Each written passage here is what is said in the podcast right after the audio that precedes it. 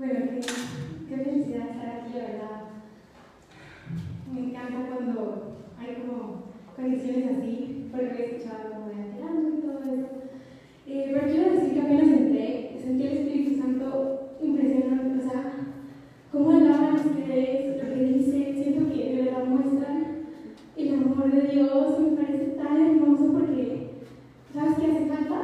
O sea, siento que lo mismo que pase nada, siento que ya otra vez hace falta entrar a un lugar en el que uno puede escuchar cómo alaban y escuchar y sentir al Espíritu Santo me parece lo mejor. Entonces, me encanta, me encanta estar acá. Eh, y bueno, empecemos. Eh, yo tenía un mensaje preparado para hoy, pero si ustedes saben cómo es que yo sentiré planes diferentes. Y una hora antes de venir me dijo, no, vas a hacer otra cosa. Y yo, bueno, está bien. Entonces lo cambié todo y por eso no tengo presentación, porque él decidió una hora antes, cuando yo lo tenía todo en la presentación y todo. Pero bueno, debe ser porque de verdad Dios le quiere hablar a alguien en específico. Y sé que él me hizo cambiar esto por alguien, eh, porque quiere hablarte, porque quiere que lo conozcas más. Entonces, pues, empecemos. Eh, primero, pues, empecemos con una oración. Señor, te doy gracias por cada persona que está aquí. Te doy gracias, Señor, porque tú estás aquí por tu presencia, porque no podemos hacer nada sin tu presencia, porque la iglesia, en esta iglesia, Señor, está tu Espíritu Santo, y es todo lo que necesitamos, Señor, aquí estás tú. Te damos gracias por lo que has hecho en cada una de nuestras vidas, Señor, y te pido que le hables a cada persona que está aquí, Señor. Y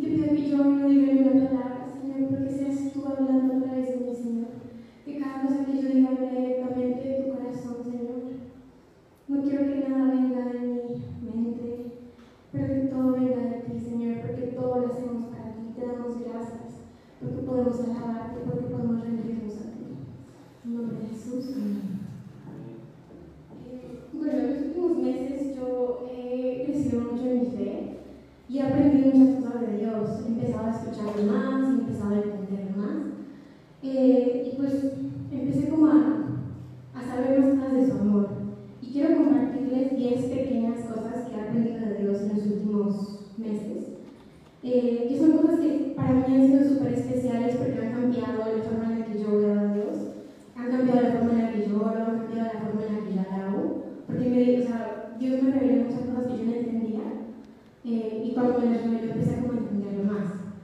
Eh, la primera cosa que aprendí fue que aprendí a alabarlo.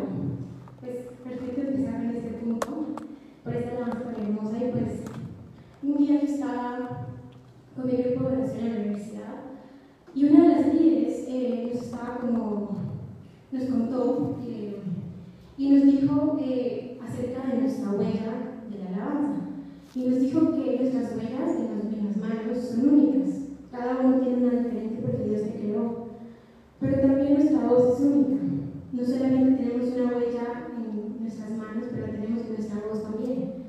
Entonces, cuando le, can- le cantamos a Dios, Él sabe perfectamente quién está cantando. Así estemos en un concierto con mil personas, Él te distingue la voz a ti exactamente. Y Él sabe, así es vaya quién está cantando. Porque Él puede distinguir esa voz porque es tu huella. Eh, entonces, y Él se goza cuando escucha nuestro canto. No hay una voz como la tuya como la tuya, no hay una voz. Entonces eso significa que nadie puede alabar al Padre como tú lo alabas. La forma en la que tú alabas a Dios solamente la tienes tú para alabarlo a Él. Entonces, eh, esto significa que como es nuestra forma única, pues Dios debería ser alabado de todas las formas posibles, ¿no? Y cada forma posible es cada persona. Entonces cuando le alabamos esa forma especial tenemos, y yo pensaba, bueno, pero no puede cante la misma canción que él ha escuchado por los siglos y los siglos. Y sí, puede que lo escuche igual, pero cada vez que tú lo alabas es exactamente, es como único y es solamente como tú lo puedes hacer. Y me parece tan, tan hermoso, o sea, no importa si es una alabanza que apenas se escucha porque aún no quieres cantar, o si es una alabanza que está desafinada, o si es una alabanza que está confundida, una alabanza entre los gritos, una alabanza entre el llanto, una alabanza entre las risas. Eh, no importa, Él se maravilla cuando lo alabamos. Siento que es una cosa muy especial, por eso yo decía, como pues partir cuando yo un concierto en una iglesia con mil personas, pues mucha gente está cantando, ¿no? Pero cuando tú cantas, Él escucha y sabe exactamente quién eres. Eh, y bueno, la segunda cosa que aprendí fue, aprendí a no tener cuando yo estaba empezando mi camino cristiana, yo siempre me preguntaba por qué la gente escuchaba a Dios. Y yo no, y me preocupaba mucho de eso porque yo quería conocerlo más, yo quería aprender más de él, quería escucharlo. Y tenía como ese anhelo de estar cerca de él. Y cuando me acuerdo de esos años, me di cuenta que esos años que para mí fueron de silencio, me estaban formando, me estaban preparando, me estaban ayudando para conocer más de él, me dieron como esa base. Cuando yo leía la Biblia queriendo como conocerlo más, y yo todavía no escuchaba hablar a gente como, yo empecé a conocerlo y a formar mi fe a través de eso.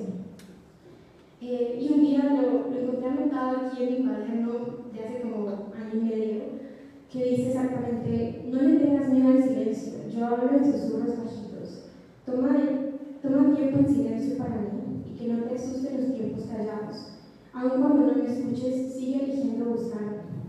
Esto lo escribí cuando estaba pasando por un momento en el que otra vez me estaba escuchando y decía, ¿cómo está pasando? Dios, yo te estaba escuchando semana, ¿qué pasó? Y me dijo, no temas estar diciendo, no temas que no estoy hablando porque sigue eligiendo buscarme. En una de las clases, estudio, estudio en la Universidad Cristiana, entonces las clases cristianas. Y el profesor una vez decía, como muchas veces la gente en la alabanza decide como, ya no voy a orar porque Dios no me escucha, pero es como saber que así tú no sientas nada, así no sientas al Espíritu, así no sientas nada, tú puedes seguir cantando porque sabes que Él está contigo porque así es Él, porque Él cumple su palabra, siempre dice que Él va a estar contigo en tu alabanza y que te va a escuchar. Así no sientas que escucha, te está escuchando porque Él, él, cumple su palabra, ¿no? Eh, la siguiente cosa que aprendí eh, es que aprendí a pedir ayuda en estos últimos meses. Eh, si vemos el Salmo 138.3, entonces que acompáñame, yo tengo aquí en A ver.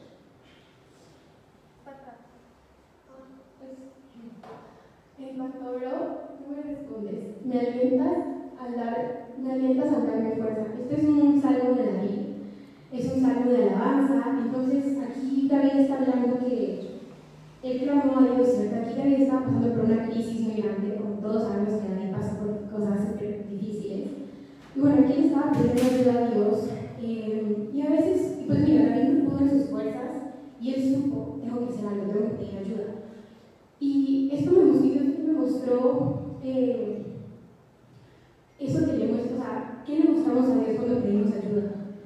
Le mostramos vulnerabilidad, le mostramos que dependemos de Él. O sea, David tenía mucho poder, David era el rey, y aún así él quería mostrarse dependiente de Dios.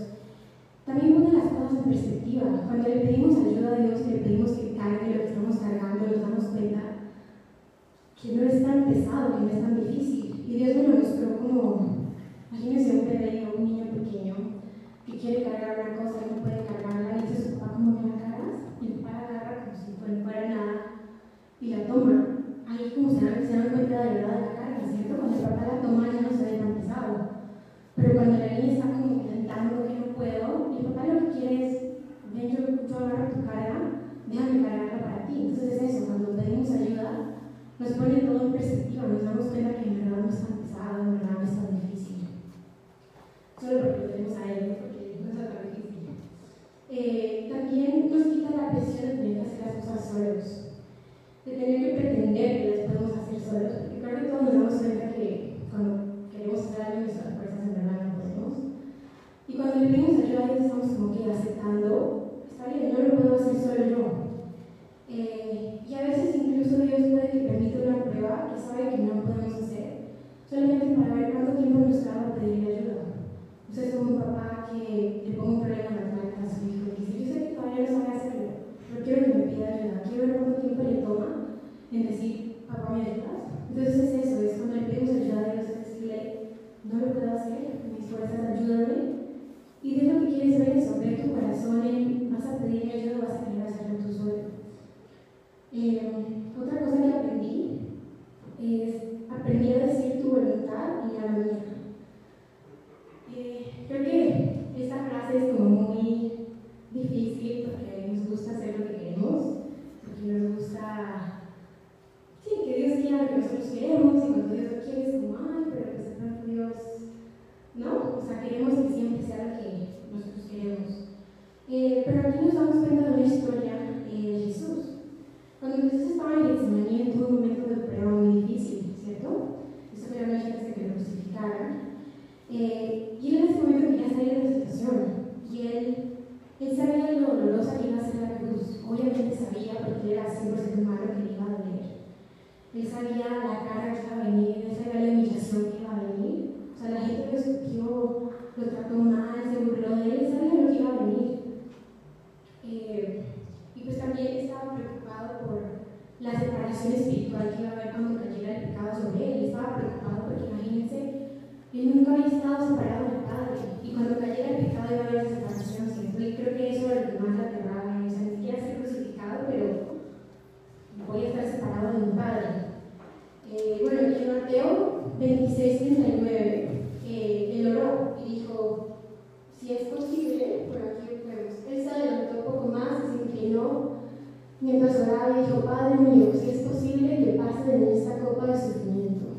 Entonces, así, o sea, Dios, Jesús dijo, ya, por favor, si se puede de otra forma, ya no quiero, sácame de esto, tiene que haber otra forma de salvar a la humanidad. Y lo increíble es que él sabía que, o sea, cuando él pidió no sabía que iba a morir en la cruz, o sea, no fue como sorpresa de, ah, mira que te va a tocar. Él sabía, pero cuando ya llegó el momento de tomar la decisión, es como cuando uno dice que va a hacer ejercicio en la mañana, claro, en la noche me lo dice y está tranquilo y todo bien, pero ya cuando tienes que levantar ese momento decisivo, ya es mucho más complicado. Y Jesús en ese momento eh, de frustración, de miedo, de qué voy a hacer. Entonces, bueno, eh, pero él sabía que, que la salvación no podía llegar de otra forma, ¿cierto? La única forma era que el único que no conoció pecado se volviera pecado por nosotros. Era la única manera que recibiéramos salvación. Entonces, eh, pero su oración no se quedó, que no leí todo el versículo, no se quedó en el miedo y en la angustia. Pero él continuó y esta frase fue todo. Para mí esta fue casi la cruz. Porque vemos eh, que pasa de esta copa y luego dice, sin embargo, quiero que se haga tu voluntad y no la mía. Esa traducción está perfecta porque la mía no decía así tan perfecto, pero literal, o sea, Jesús le dijo eso a Dios. Como, eh, entonces, bueno, Jesús dijo eso sabiendo lo que venía, pero sabía la importancia y el valor de esto. Eh, y pues yo siento que cuando Jesús dijo esto, yo estaba pensando en cada uno de nosotros. Cuando Jesús estaba sufriendo y dice la Biblia que estaba sudando sangre, para mí no sude sangre, no sé investigar como los términos médicos, no me acuerdo, pero sé que tiene que ser que las mujeres es tan grande que se empiezan como a romper los. Ajá, y puede sudar sangre. O sea, es una cosa que no le pasa a cualquiera de ahí, estoy cansado. De verdad era un momento de frustración, de miedo, de dolor, de angustia. Y Jesús de todas maneras dijo, ¿sabes qué? Pensando en ti, pensando en ti, voy a decir que no se haga la voluntad mía, pero que se haga la del Vemos que Jesús de verdad era humano, ¿no? pero también era Dios. Eh, entonces, bueno, el hecho de que se la voluntad. Y esta oración, el hecho de que haya sido en Getsemaní es muy importante porque Getsemaní era el lugar donde se, las aceitunas hacían aceite. Se hacía a base de presión. Entonces era el momento en el que Jesús iba a ser presionado.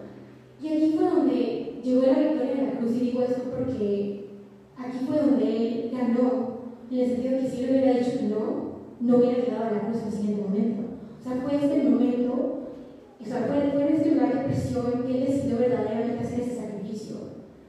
El, el hecho de que Jesús triunfó aquí hizo que la victoria de la cruz también fuera posible. Muchas veces las, ganadas, las batallas de Jesús son ganadas en oración.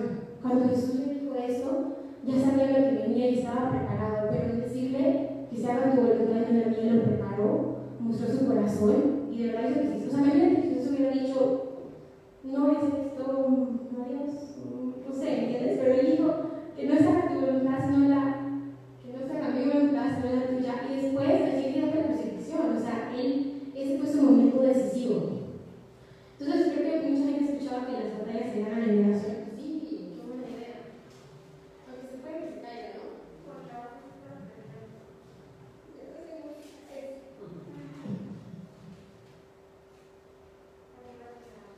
Sí, ahí está. Que la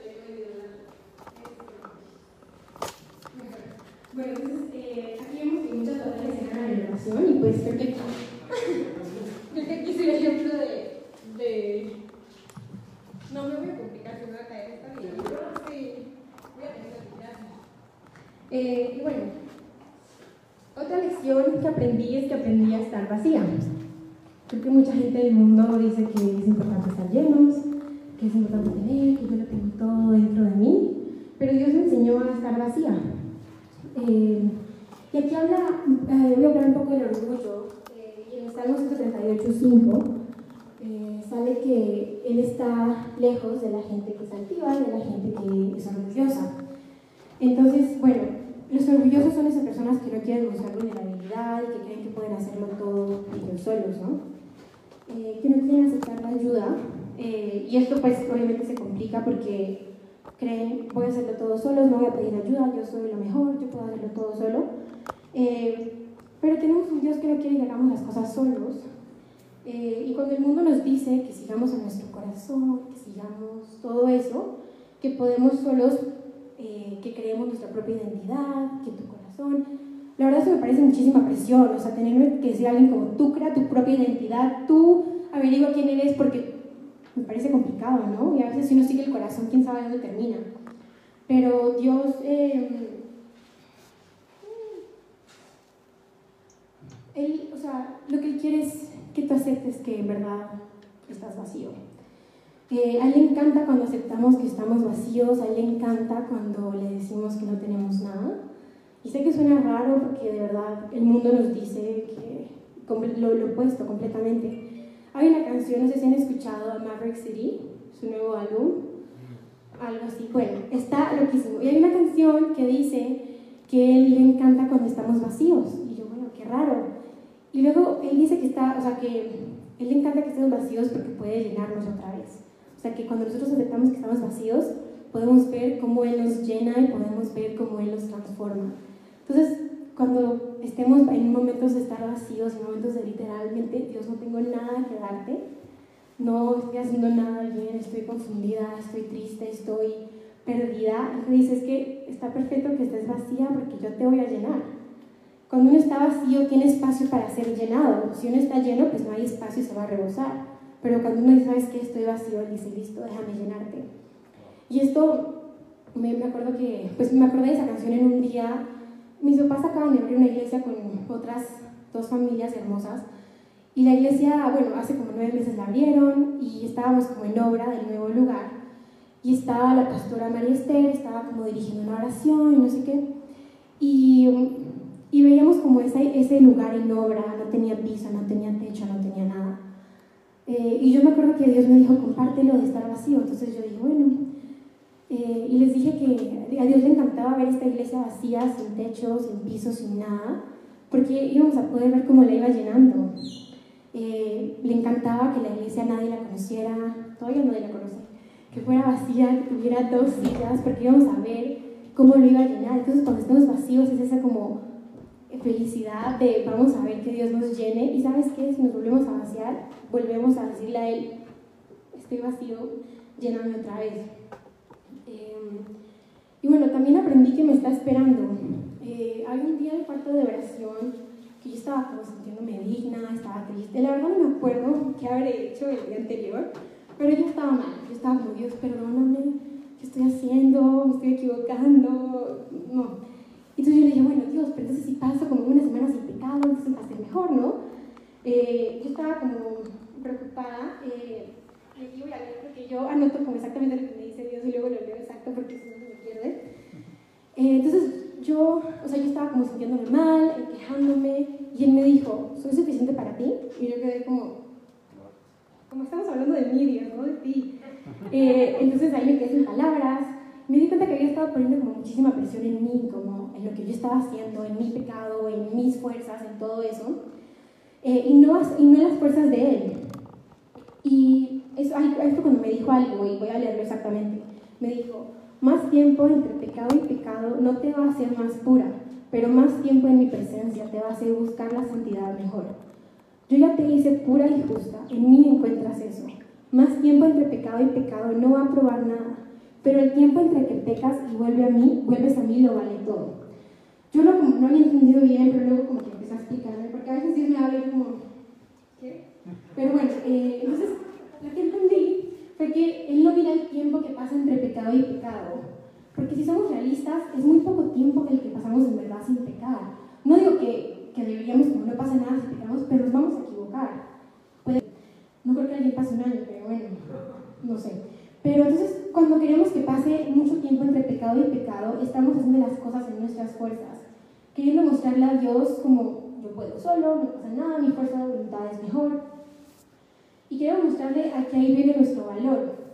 Pero ese día entendí que le importa más el tiempo que pasa entre que pecamos y nos arrepentimos y volvemos a Él. El enemigo quiere que entre que pequemos y volvamos a Él pase mucho tiempo. Que cuando tú peques, el enemigo te quiere decir con qué cara vas a volver, que eres un no sé qué, eres un falso, con qué cara vas a voltear a decirle a Dios, que de que te perdone, mira lo que hiciste ayer, mira lo que hiciste anoche, mira lo que estás haciendo ahorita. O sea, el enemigo lo que quiere es que pase muchísimo tiempo entre que pecaste y volviste a Dios. O sea, ese es su mayor objetivo. Y me he dado cuenta que literal cuando yo hago algo, o lo que sea, digo algo que no debí decir, el enemigo es como, no puedes orar ahorita, ¿qué te pasa? Pero lo que Dios quiere es que no, ven, ora. Quiero que pase nada de tiempo entre que oraste y volviste a mí. O sea, Dios, no importa cuánto, o sea, que hayamos hecho, Él quiere que el tiempo entre el pecado y su presencia sea muy corto. Él no quiere que, o sea, que el enemigo te convenza de que mejor mañana oro porque esta noche no soy digno. No, ora esa noche. Después de lo que pasó puedes orar porque Él te está esperando. O sea, apenas tú pecas, Él está bueno. Cuando volver a mí que tengo los brazos abiertos, quiero escucharlo, quiero amarlo. Entonces es esto, yo antes de verdad, como, bueno, una semana y voy a volver a orar, pero eso es dejar que el enemigo gane. Y ahora cuando pasa eso y peco, es como, ¿sabes que No, que pase un segundo, que pase un minuto, que no pase más, porque más tiempo que pasa es más tiempo que estoy como el enemigo gane, ¿no? Entonces, eh, es eso, y cuando volvemos, pues pedimos perdón, pedimos fuerza para que no vuelva a pasar, pedimos revelación, de pronto aprendemos a salir de una situación o lo que sea, o sea, sí podemos salir de esas cosas, pero vamos, a, vamos a caer. Tampoco es que se pongan a pecar y todo porque nos perdonan, ¿no? La idea es de verdad intentar vivir una vida en santidad, pero cuando nos equivoquemos saber que Él está ahí esperándote. Em, él te quiere de regreso. Dios no te pone en calma, te pecaste, entonces tienes que estar fuera 10 minutos hasta que yo pienso o dos días a ver si se me pasa. No, o sea, pecaste y Él te dice, te estoy esperando porque te amo, aquí estoy. Entonces es como recordar eso, creo que a mí de verdad me, me cambió cómo pensaba yo, porque el enemigo de verdad me lograba engañar demasiado y decía como, o sea, sí, una digna, y pasaba semanas o meses y no de que pase tanto tiempo. Eh, aprendí también a, a mirarlo. Eh, van a venir pruebas, van a venir incertidumbre, van a venir dudas, va a venir dolor. Porque la vida cristiana no es una vida perfecta. Cuando uno es para Jesús, eso significa que no vas a tener problemas, que todo va a ser como bien sobre ruedas, o como digan eso, que es como todo va a ser perfecto. No, va a ser difícil porque en el mundo tendremos aflicción, dice la Biblia. Eh, pues van a haber distracciones, pero siempre podemos confiar en Él, que Él no nos va a abandonar, que Él está ahí esperándonos, que Él está ahí buscándonos y que nos ama, que podemos siempre clamar a Él, no importa lo que estemos pasando. Eh, Hebreos 12.2 muestra que Él es el autor y el consumador de nuestra fe. O sea, Él no solamente la, la creó y nos la dio y es como, te la doy, mira a ver qué haces, pero Él te ayuda a terminar ese, eso que está empezando en ti. En cada uno de nosotros Él empezó algo, Él empezó a, a hacer algo y un propósito que quiere cumplir y Él no te va a dejar solo, si Él lo empezó, Él lo quiere terminar. Y eso me parece como tan, tan especial porque siento que a veces pensamos que Dios nos da algo y luego nos deja solos o nos dice como veías esto, pero mira a ver cómo haces. Pero es como no, o sea, literal está contigo en cada proceso. Si supieran, yo soy como la persona más tímida que podrían conocer en su vida, literal. Andrés sabe, nunca hablo jamás en mi vida. Eh, y pues cuando como que me piden mensajes como, bueno, pues sí, está bien, porque sé que no voy a hablar yo y sé que es Dios, sé que no tengo nada que ver yo, solo me paré aquí, pero literal, o sea, no me voy a dejar sola. Si yo pensara que Dios me va a dejar sola, jamás me pararía aquí porque me muero de pena. Pero sé que no me va a dejar sola y sé que va a estar como mientras estoy hablando con ustedes.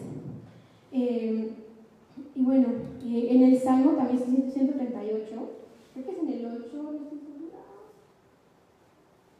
Tengo demasiados versículos que Sí, es el estudio No, no es cierto. Sí, es en Hebreos 12, 2. Bueno, que sale puestos los ojos en él. Eh, y en griego, cuando uno, o sea, cuando en griego decía como mirar algo, era que activamente uno estaba decidiendo no mirar a lo que estaba alrededor. O sea, esa palabra incluye no solamente mirar a lo que quieres mirar, pero mirar a los, como dejar de mirar a los lados. Entonces, lo que aquí quería decir es como que cuando decidimos de verdad estar con Dios y confiar en que Él va a estar ahí, podemos mirarlo, pero eso significa que tenemos que como activamente dejar de mirar esas cosas que nos distraen, porque el mundo va a querer distraernos, el mundo va a querer, no, que eso no es importante, mejor ver Netflix, o mejor haz esto, o mejor haz lo otro. Y lo que Dios quiere de verdad es que no te distraigas, quiere que lo estés mirando, porque esto creo que, no sé, me está, siento como esta frase que, que es como que cualquier cosa, eh, cualquier cosa que queremos hacer, cualquier cosa que estamos llamados a hacer, la podemos hacer completamente en su presencia. O sea, no podemos hacer nada de lo que fuimos llamados si no estamos en su presencia, y no podemos hacer nada que anhelemos hacer si no estamos en su presencia. No sé qué es pero. Eh, pero entonces sí como decidir mirarlo a él eh, y decidir como. Decidir simplemente voltear a verlo a él. Eh, tenía otro punto, pero te juro que no sé dónde está, o sea, no sé si lo leí mal, pero había uno que decía que aprendía que no tengo que olvidar. Y este punto creo que fue una de las cosas más especiales para mí. Yo hace unos años estaba en una relación como medio tóxica, perdí a mis amigos hombres por esa persona, me alejé de Dios como no se imaginan, esa persona me hacía como sentir, la verdad, muy poco digna, que mi fe no valga nada, eh, mil cosas, ¿no? Y yo, bueno, terminé con esa persona porque Dios me dijo como termínale, que termínale. Entonces le terminé eh, y pasaron como tres meses sin entrar a la universidad nueva. Y había un día que yo estaba en el cuarto de oración, literal, de rodillas, llorando, Dios, por favor, déjame olvidar esta relación, déjame olvidar esta persona, déjame olvidar todo lo que pasé, déjame olvidar que o sea, déjame olvidar todo lo que pasó. Eh, y bueno, para que entiendan eso que me dijo, yo la semana anterior a eso había estado en una iglesia y el pastor habló de cuando Pedro caminó en el agua. ¿Se acuerdan de la historia?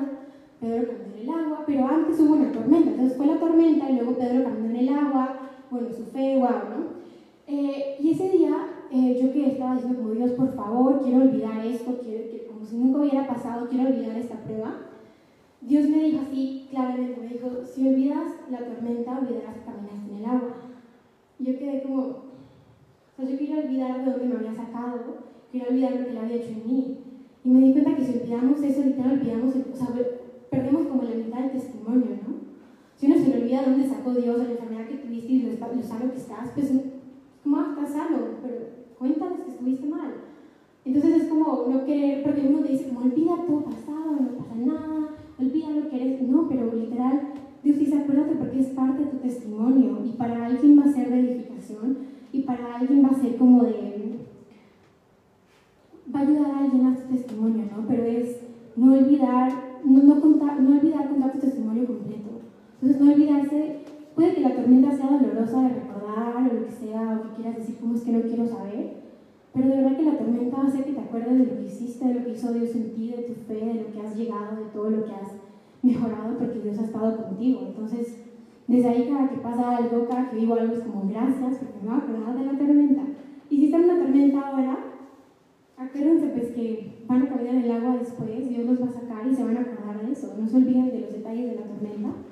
A mí me encanta como tener un cuaderno, no sé si ustedes lo tengan también, y como escribir todo lo que están pasando, sus oraciones y todo, porque cuando uno lo ve después es como, wow, Dios, yo estaba aquí, mira dónde estoy, mira lo que estás haciendo en mi vida. Siento que eso es como mi cosa favorita, literalmente leer lo que Dios me estaba hablando hace años, o lo que Dios, lo que sea, es como muy, muy especial y bueno. Eh, y el último punto, eh, le puse aprendí de sus manos y por eso le puse hacia mi predica. Eh, y el Salmo 138.8, eh, es el último versículo creo. Soy súper mala con los slides y con esas cosas, seguro nunca lo digo. Bueno, dice, eh, el Señor llevará a cabo los planes que tiene para mi vida, pues tu fiel amor, oh Señor, permanece para siempre. No me abandones porque tú me creaste. Amo esta traducción. ¿Qué traducción es esta? Yo tengo la Reina Valera y no dice exactamente lo que quería decir. Esta está perfecto. Bueno, pero sí, o literal, que llevar a cabo los planes de tu vida. Pero dice, no me abandones porque tú me creaste. Y aquí, eh, no me acuerdo de dónde, creo que estaba leyendo algún devocional o algo así, y decía que nosotros estamos conectados a Dios en redención y en creación. En creaciones, bueno, en Génesis Él los creó con sus manos, ahí es como su mano es, nos conecta con creación. Eh, quiero que todos ahorita miren sus manos, miren las palmas de sus manos. Eh, mírenlas y creo que todos se dan cuenta que sus manos no tienen cicatrices, ¿cierto? Pues de pronto algunas pequeñas, pero no tienen cicatrices de crucifixión. Y estamos unidos a Jesús por su redención también, porque las manos de Jesús son solamente las manos pues, del Padre que nos crearon, pero las manos de Jesús tienen cicatrices. Y por el hecho de que sus manos tienen cicatrices, las tuyas no tienen cicatrices hoy. Y me parece que eso, o sea, me cambió porque ahora mis manos es como, wow, literal, los de él están llenas de cicatrices. Y sabe que cuando él, él resucitó, la gente podía meter los dedos, o hacía una cicatriz de verdad grandota. Y uno no tiene cicatrices porque él las, él las tomó por nosotros. Entonces estamos unidos a Él por su redención y también por su creación. Entonces cada vez que Él ve sus manos, yo creo que se acuerda de ti y dice, le vale la pena. Lo haría una y otra vez y otra vez y otra vez. Entonces me parece como tan, tan especial porque aquí podemos ver ese amor incondicional y podemos ver que pertenecemos a Él. Que no solamente la esencia de sus manos eh, que nos crearon hacen que pertenezcamos a Él, pero lo que ha pasado y lo que Él hizo por ti, Él todavía se acuerda. O sea, él, no se acuerda, Él se olvida que lo pagó todo por ti, Él no, se, olvida que lo hizo, Él lo hizo todo por ti. Eh, me parece, no sé, hermoso que, que, nosotros no tenemos cicatrices porque Él las quiso tomar, Él quiso decir, yo no quiero que las manos de Vale tengan cicatrices, así que las voy a tomar yo. Eh, entonces, pues, yo creo que cada vez que ve sus manos, Él, sabe eso y acuerda de que eres su hijo, se acuerda que fuiste perdonado, se acuerda que ya no te va a mirar a ti por lo que has hecho, por lo que has dicho, por lo que pasaste, pero te va a mirar a ti por, pues a través de los lentes de Jesús. Entonces sí, voy a hacer una ilustración rápida porque, porque no. Eh, ¿Te puedes parar un segundo? Perdón, él odia que yo lo ponga okay. Bueno, aquí me están viendo, ¿cierto? ¿Me ven? ¿Cuánto me están viendo? Él es Jesús. Me quedo más cerca, volteado. ¿Ahí me ven? Bueno, así es el Padre. Cuando Dios Jesús se pone frente tuyo, ya no te ve a ti, pero ve, te ve a ti por, a través de Jesús. También se llama Jesús, está bueno. Pero literal es eso, o sea, ya no te ve a ti, eh, pero te ve a través de lo que hizo Jesús por ti, te ve a través de las cicatrices de Jesús. Yo creo que se nos recuerda de verdad que si, toma, si le entregamos todo a Él, como decía esa canción, pues Él, ya te perdonó y Él te ama. Y creo que esas eran las cosas que quería compartirles porque, no sé, Dios, eh, Dios revela tanto y Dios quiere que uno lo conozca de maneras tan especiales. Y siento que Jesús, de verdad, no sé, yo siempre oro que, que nunca me parezca como, que nunca me acostumbre a que Jesús murió por mí yo siempre hago que cada que yo piense en su cruz, yo no pueda como contenerme, porque me parece que no puede ser normal para nadie en la vida que un hombre que no, que no conocía murió por ti. O me parece como tan impresionante que literalmente un hombre que no conocías murió por ti, pues sí. Y creo que una oración que no pueda hacer es de verdad que nunca me parezca, que nunca me acostumbre, no me quiero acostumbrar a que moriste por mí, no me quiero acostumbrar, no quiero tomar tu, tu amor como por hecho, como eh, y bueno, eh, si quieren cerrar sus ojos,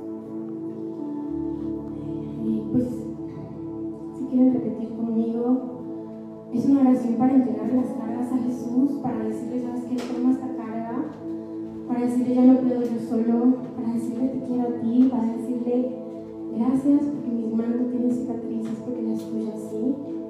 Gracias porque me has unido. Entonces, si quieren hacer esa oración, repetir conmigo, Señor Jesús, te doy gracias por lo que hiciste por mí.